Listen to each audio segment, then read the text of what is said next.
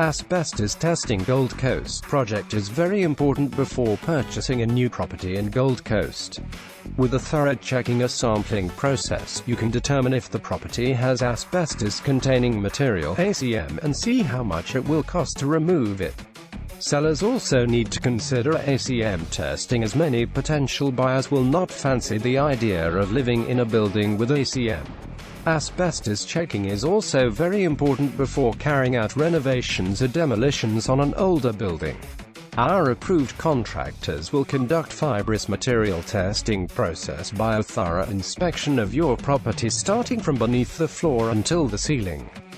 They offer a wide range of services that include the identification of ACM in bulk products, company survey, and quality air monitoring if required. Only a professional knows what to look for and how to look for. Upon your request, our members will visit your property and determine the presence of fibrous materials there. We ensure that all of our endorsed contractors conduct asbestos testing work in accordance with local and national regulation standards. When it comes to ACM sampling and testing, it is best to contact A-class licensed contractors through Asbestos Watch Gold Coast. Asbestos is a material that is naturally occurring in the environment and is a collective name used to refer to various fibrous silicate compounds. The use of ACM began almost 4,000 years ago but it was only in late 19th century that the large-scale use of ACM began in earnest due to the Industrial Revolution and the massive trends towards mod buildings.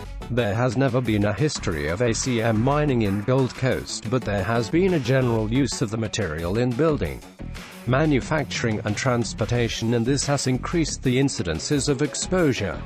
Fiber poisoning or tainting does not get wiped off easily nor does it manifest itself easily.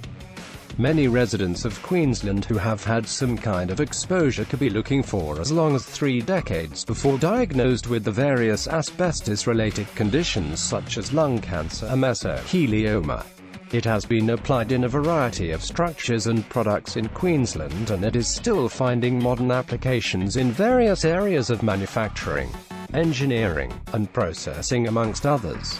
There has been a concerted effort by the Australian government, through regulation and partnership with industry stakeholders, to get rid of fibrous materials altogether.